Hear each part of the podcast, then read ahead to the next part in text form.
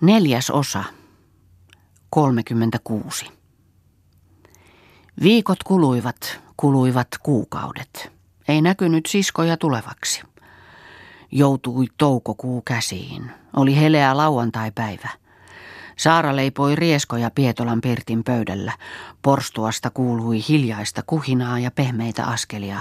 Ovi narahti. Saara kääntyi katsomaan, löi käsiään yhteen ja lausui: Herra ihme, Auno, voi voi ja Katri ja Riikkakin. Entä Vappu, katuossahan on sekin. No ei olisi uskonut, no hyvänen aika sentään, lyhyt on nenä tulijalla, ei olisi uskonut. No mitä sanomaa tuotte? Auno, rauhan sanomat. Katri laski penkille sylistään pienokaisen ja lausui: Pitkältä on kauas matkaa, minkä tännekin. Voi voi, kun oli raskas tuo kantaa, vaikka ei ole kovin vanha, vasta kahden kuukauden. Riikka selvitteli korkeasta vasutötteröstä pulloposkista pienokaista, joka katseli vasun laidan yli pyöreillä silmillään, virkkoi. Tuopa ei ollut raskas, vaikka on jo vuosikas.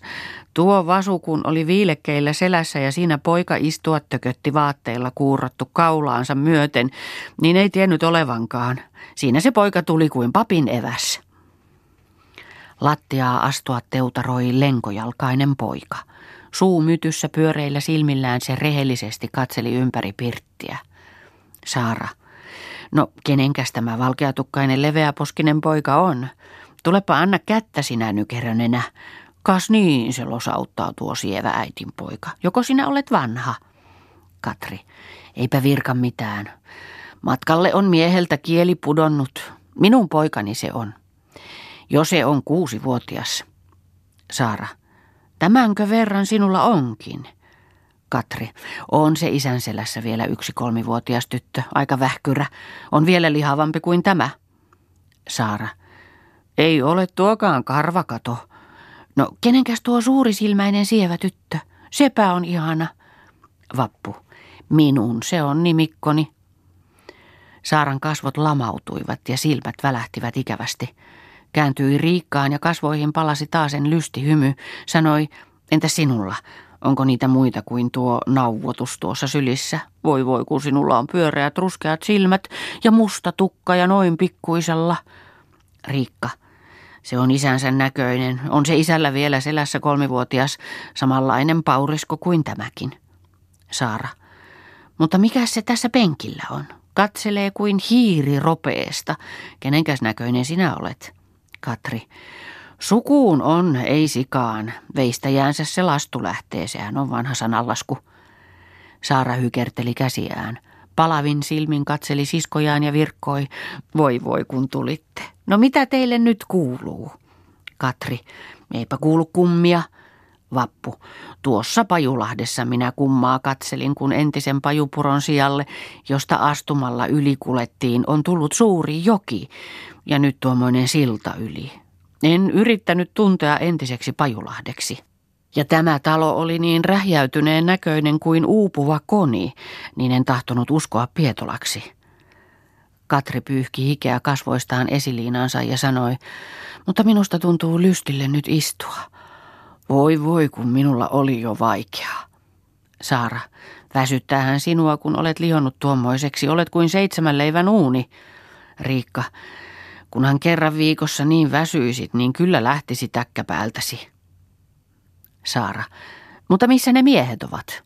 Katri: Ne hevosten kanssa tulevat jäljeltä, kun on tuolla matkalla vetelöitä soita. Niitä pitää kierrellä. Saara: Miten ne osaavat? Katri: Kyllä ne osaavat tämä viimeisen matkan. Tuohon Parressuolle asti tulimme yhtä matkaa, mutta miten pääsevät tänne tuosta joesta poikki? Tuskin ne hevoset tuolle sillalle lähtevät, kun se noin hepattaa ja ketkahtelee ja lonsuvat nuo palkit. Vappu katsahti ikkunasta. Kas tuossa ovat kartanolla Talvo ja Olli-Pekka. Nulikat vasuista katselevat kuin variksen pojat pesästään, eivät ole tietääkseen, nauvottavat vaan isänsä selässä. Saarakin katsoi akkunasta kartanolle ja virkkoi: Tuo pieni mieskö se on Olli-Pekka? Sekö se on Riikan? Riikka: Semmoinen tervanahturi se on minun mieheni. Saara: Katri Lapatuo on vohlakka mies. Katri ja Riikka rientivät ottamaan miestensä selästä viilekevasuja, jossa lapset istua tikottivat. Katri ja Riikka kantoivat lapset pirttiin ja jäljessä astuivat miehet, harmaat nutut päällä ja paulakengät jalassaan. Syvä tympeys kasvoissaan istuivat penkille. Saara meni tervehtimään. Paidan hihat olivat kääritty kainaloihin ja esiliinana karkean hameen päällä oli hurstinen pyyhevaate. Kainosti hän virkkoi. Terve, mitä sitä kaukavieraille kuuluu? Saara, hevosennehan ovat matkastuneet ja tarvitsevat ruokaa. Viekää ne tuonne Pajupuron niittyyn tuossa ihan pellon takana. Siinä on ruokaa ja juomista. Miehet lähtivät viemään hevosiansa. Saara kavahtui ja virkkoi. Voi voi, minultahan jätti uuni, ihan on hiilillään ja rieskat ovat leipomatta. Auno hyppäsi, heitti päällysnuttunsa naulaan ja kääri hihansa ylös. Kyllä tässä nyt heti syntyy rieskoja. Tulkaapa Riikka ja Vappu tekin ja Katri tuo leveä mumma. Katri, niinpä leveäkin. Vappu, Riikka ja Katri tulivat rieskan leivontaan. Auno, kyllä nyt rieskoja syntyy. Saa alkaa uunia luutia, kyllä nämä nyt joutuvat. Kas tuossa on muudan. Katri, tuossa on toinen. Riikka, tuossa on kolmas. Vappu, tuossa on neljäs. Saara, on tuossakin. Vappu, mutta sen kantapa nauraa. Katsopas kun irvottaa. Saara, anna nauraa. Auno, alahan Saara mennä luutimaan uunia, kyllä nämä rieskat siinä joutuvat. Pian kypsiä kerkeää emännän hyvän käsissä. Siinä ovat nyt rieskat. Mutta tämä pirtti on pestävä. Ei, ei Pietolan pirtti saa olla näin nokisilmänä. Saara luuti uunia ja virkkoi. Tämä on aivan talvinokineen. Eihän tässä ole kuka näitä pesisi. Martta kulkee paimenessa, siellä on nytkin. Ja minä tässä tuikkasen elämisen hoidossa lasten keskellä. Noilla muilla on tuo touon teon homma, niin siinähän näkyy menevän. Pestävä kai tämä olisi. Auno, nyt otetaan käsilleen Pietolan pirtti. Minä lähden metsästä hakemaan luutia, joilla lasketaan laki ja ripsutaan seinät. Katri, mene vaan, minä teen lykkäysluutia. Ilta oli tullut. Maalleen vieri kultainen aurinko. Petäjän juureen rannalle kokoutuivat istumaan siskokset. Reetakin sattui tulemaan Pahtajärveltä. Siinä he istuivat äänettöminä ryhevän petäjän viileässä katoksessa ja katselivat illanruskosta juopuvaa luontoa. Auno. Voi voi, kun on ihana tuo hyllyäiskero. Ihan kuin tuliaisiksi meille laskeva aurinko sitä valelee kultasäteillään. Voi voi, kuinka syvä rauha kuvastuu tuon kerovanhuksen totisissa kasvoissa. Jospa ihmissielu olisi noin puhdas. Puhdas ja turvallinen, jospa olisi. Reeta, onpa nyt tyyni tuo Kuikan pelto ja kirkas, kirkas, että enpä monasti muista noin kirkasta. Katsokaas, kun tuo hyllyäiskero kuvastuu tuonne veteen ja kuin on likellä, että luulee saamansa kädellä koetella. Katri, jos ei aniksi kädellä, niin korennolla tuohon yltää. Riikka, kyllä minä muistan tuon järven noin kirkkaana monastikin. Ja tuo mänty, vaikka se tuossa noin mykkänä seisoo, mutta kyllä se on kiertynyt minun mieleeni monet kerrat. Katri, minä olen joka kerran Pietolaa muistaessani muistanut tätä mäntyä ja tuota kiveä tuossa, jossa ennen kirkonmenoja pidettiin. Mutta missä on se? Kaikkien kasvot värähtelivät. Katrikin katkasi puheensa ja katseli järvelle. Saara. Kertokaa nyt matkastanne, kun lähditte täältä ja olostanne. Riikka hymähti ja tylysti virkkoi. Ne eivät ole kerrottu kolmeen viikkoon. Saara, no lyhimmittäin pääasioita. Kerro sinä, Auno. Auno vähän punastui. Kyllä kai sitä olisi kertomista, mutta mitäpä niistä. Se on pääasia, kun olemme tässä. Kerro sinä, Katri. Katri, kerro sinä, mitä sinä juonittelet? Martta. Kerro nyt, Auno, ajan ratoksi, kerro nyt, Auno. Aunon kasvot olivat miettivän näköiset, katseli järvelle. Kääntyi sitten toisiin päin ja virkkoi. Kerron mä häntä vähäisen. Kerttu lienee kertonut eromme tuossa hyllyäiskeron lailla. Lähdimme siitä ja vaikka tuntui pahalle tie tietymätön, niin hammasta purren painoimme pahkaamme ja sanan puhumatta astuttiin, minkä henki takaa käski. Kulettiin kuin Jerusalemin suutari yötä ja päivää halki halean maailman, vaikka jalkoja pakotti kuin ajoksen sydäntä. Mutta siitä ei huolittu. Aiottiin vaan mennä sitä soittua niin kauas, ettei kuu kuule eikä päivä näe. Niin tultiin lähelle Viipurin kaupunkia. Olimme väsyksissä, niin väsyksissä, ettei voitu ei kahta korvaansa kantaa. Vieressä oli sammalperäinen viitakumpu. Siihen istahdimme levähtämään. Nyytyistämme pureskelimme evään rippeitä. Mutta ei se maistanut ruokakaan millekään. Suu oli kuin pakkula. Vaan vätkytettiin sitä vähän ja aiottiin lähteä eistämään. Oli lenseä päivä. Kelmeänä paistoi puolipäivän aurinko. Väsymys voitti. Kyyristyimme vaatteihimme ja nukahdimme nimemme tietämättömäksi. Ja ilta pimeä oli, kun vilusta värisevänä säikähtäen heräsimme. Kun, Katri, sitä ei tarvitse kertoa, se on ollut ja mennyt. Auno ajatteli hetken ja sitten jatkoi.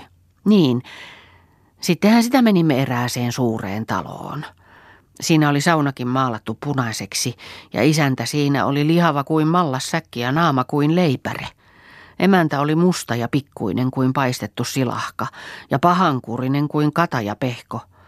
Mutta hyvä se oli hyviinsä, paha pahoihinsa. Siihen taloon sitä pääsimme minä ja Sanna palvelukseen. Vappu. Siinähän se sai Sanna talonpojasta ensimmäisen sulhasen. Riikka katsoi Vappuun tympeän silmäyksen. Niissä sulhasissa se menee sinun mielesi. Vappu katsahti raikkaan silmäyksen Riikkaan. No mitä sitten? Onhan se oikea asia. Saihan se sulhasen, mutta se kuoli seisalleen ja silmät jäivät selälleen. Jokaisen suu meni nauruun, mutta Auno yrmisti muotoaan ja syrjäsilmällä vilkasi moittivan katseen Vappuun. Kiskasi puolanvarren ja sitä helmassaan nypösteli. Vappu jatkoi. Saihan Sanna siltä toisen sulhasen kuin meren Kaihilan, mutta siitä tuli liian hyvilleen. Auno vilkasi taasen Vappuun. Olen nyt jo vaiti, anna olla rauhassa. Saara. No mihinkäs toiset joutuivat? Auno ei ollut kuulevinaan. Katkoskeli näpissään puolan vartta ja kasvot totisina katsoi helmaansa. Eivät näkyneet muutkaan olevan hyvin puhetuulella. Katri viimein nakkasi silmäyksen toisiin ja alkoi. Minä sain paikan lähellä näitä Aunoa ja Sannaa eräässä pienosessa talossa. Vapun silmät leimahtivat. Siitähän tämä vietiin emännäksi, tulen palavaksi emännäksi. Ja silloin tämä Katri oli mies mielestään, kun ruunu päässä hemotti häissään, ja hyvällä sijalla oli silloin mieli. Katri viskasi Vappuun kylmän katseen. Soima toiseen sopii, kotiin ei koskekaan. Kaikkiahan tuota muistetaan, mutta yhteen on tien päässä tultu. Saara. Onhan Vapullakin ollut sulhanen, koska on tyttö elämässä. Riikka. Sulhanen. Aikansa sulhanen. Kuka sen tietää, mistä se kiellettömään konttiin käpy putoaa? Vapun mieli nyrvähti. No, jos minä olen mikä olen, niin minä olen herrain. Saara katsoi Vappuun pitkän halveksivan silmäyksen. Vappu, älä katsele Saara niin ylpeästi. Sinä et tiedä enempää kuin vasta syntynyt tästä maailmasta. Tämmöisessä kodissa metsän sisässä kasvetaan kuin säkissä, ja sitten kun hyvän pahan tietämätönnä tullaan maailman jalkoihin, niin sitä ei tiedä lähtiessään, mitä taipaleella tarvitaan. Mutta kokenut kaikki tietää, vaivainen kaikki kokee. Katri, Vappu taasen vei puheet omille teilleen. Niin, minä jäin siihen, mutta tämä Riikka se kulkeusi Hornaan Säkkijärvelle, erääsen taloon karjapiiaksi ja siinä kaksi vuotta palveltuaan joutui miniäksi paikoilleen. Mutta kuudenneksi kälyksi, miniäksi semmoiselle muorille, joka antaa tietää kuinka monta päivää on viikossa. Riikka hymyili. Enpä hänestä ole millänikään. Tallessa on ikä eletty. Hyvä kaikki vaan. Saara. No mihinkäs iloon Vappu joutui? Katri vilkasi kieltävän silmäyksen. Kertokoon Vappu itse. Vappu. Mikä siinä on, ettei sitä saata kertoa vaikka kuka? Hyvä ei hävetä. Minä pääsin Viipurin kaupunkiin eräälle leipurille välipiiaksi, vaan heti muutaman kuukauden perästä pääsin sisäpiiaksi, ja siinä hötkyttelin pari vuotta kuin paras mamselli, renkaat korvissa ja kalvosissa, jalassa kiiltävät kengät. Syödä sai, mitä suusta kulki. Sen sanon, että silloin en ollut suksiviesten puhuteltava.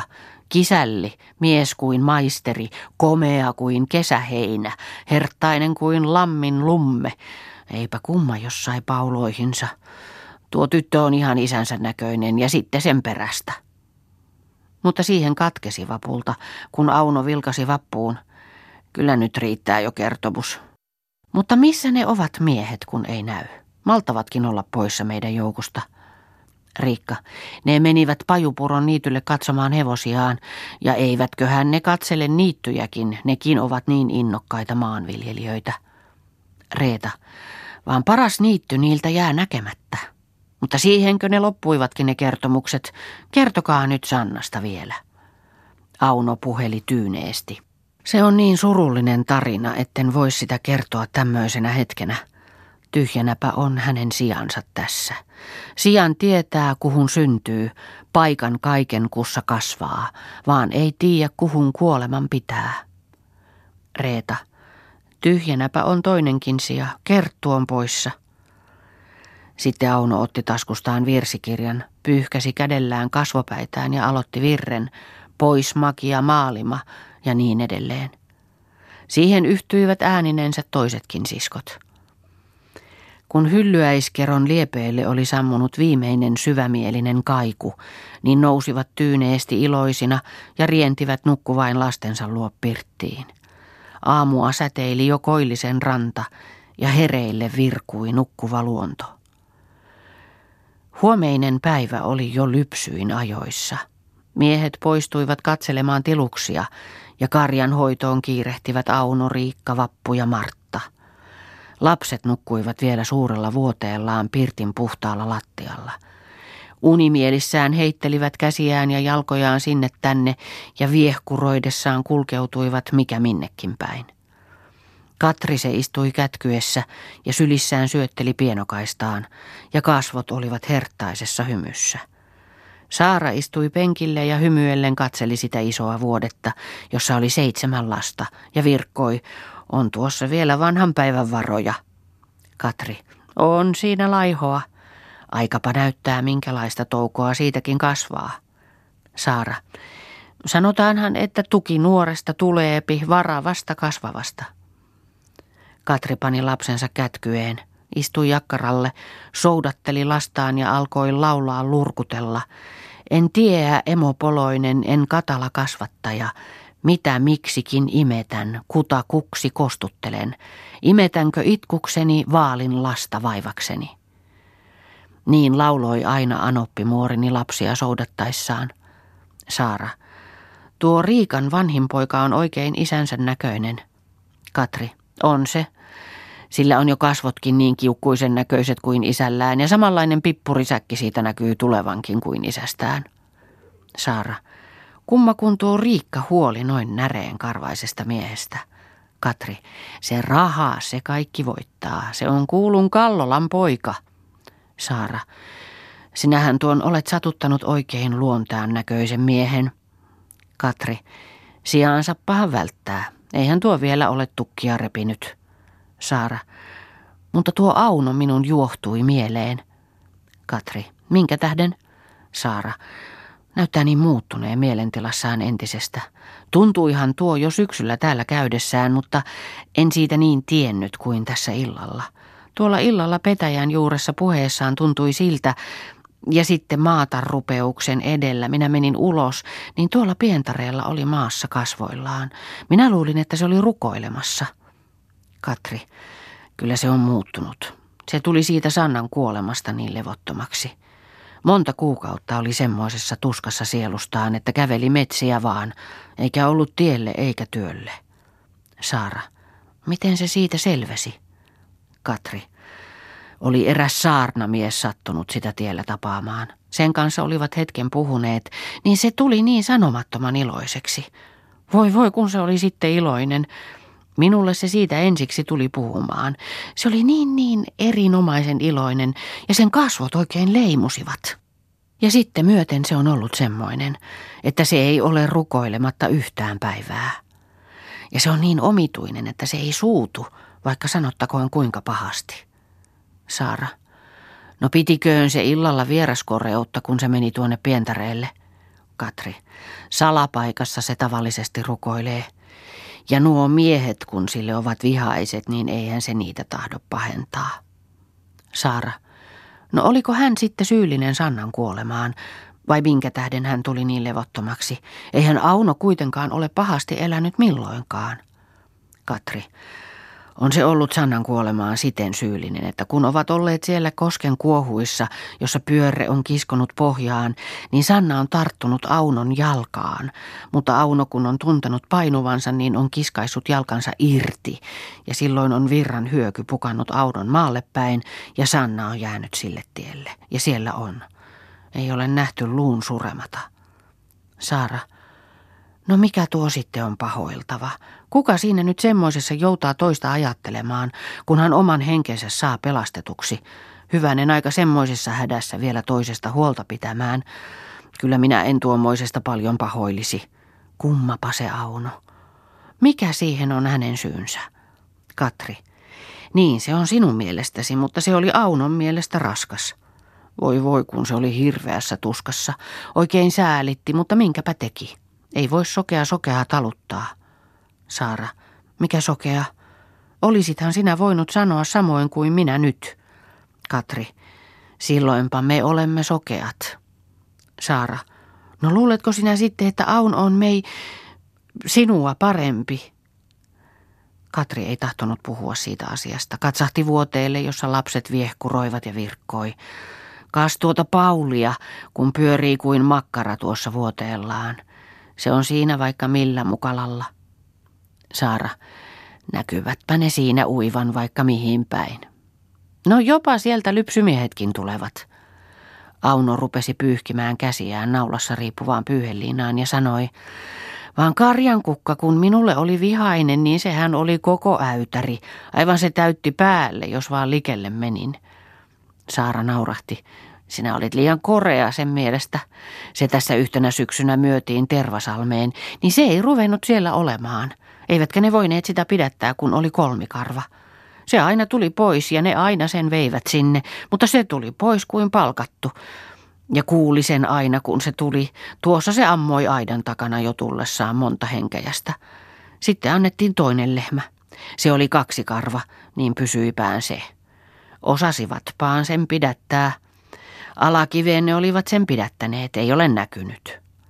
Niin se Tervasalmen Sikri, se aina kuletti tuota karjankukkaa ja oli aina kirkkovaatteissaan, niin sitten myöten se on ollut vihainen koreavaatteisille. Katri, no on mieltä elukallakin. Auno, on sitä mieltä elukallakin, mutta minä lähden verkkoja kokemaan. Kuka lähtee airolliseksi? Katri, minä lähden. Kyllä tämä nukkuu tuossa kätkyessä, kun joskus joku heilauttaa. Lähdetään vaan. Kalliojärveä soutelivat Katri ja Auno ja yhteen ääneen lauloivat. Kiitoksen Herra sinulle tällä huomen hetkellä, tuon iloisella veisuul ja hartaal mielellä. Rukoilen sinua, älä hyljää minua, mua synneist kaikist päästä ja hoivat hädästä. Ihana liekotteleva kaiku väreillen lainehti metsien tyynillä tutkaimilla.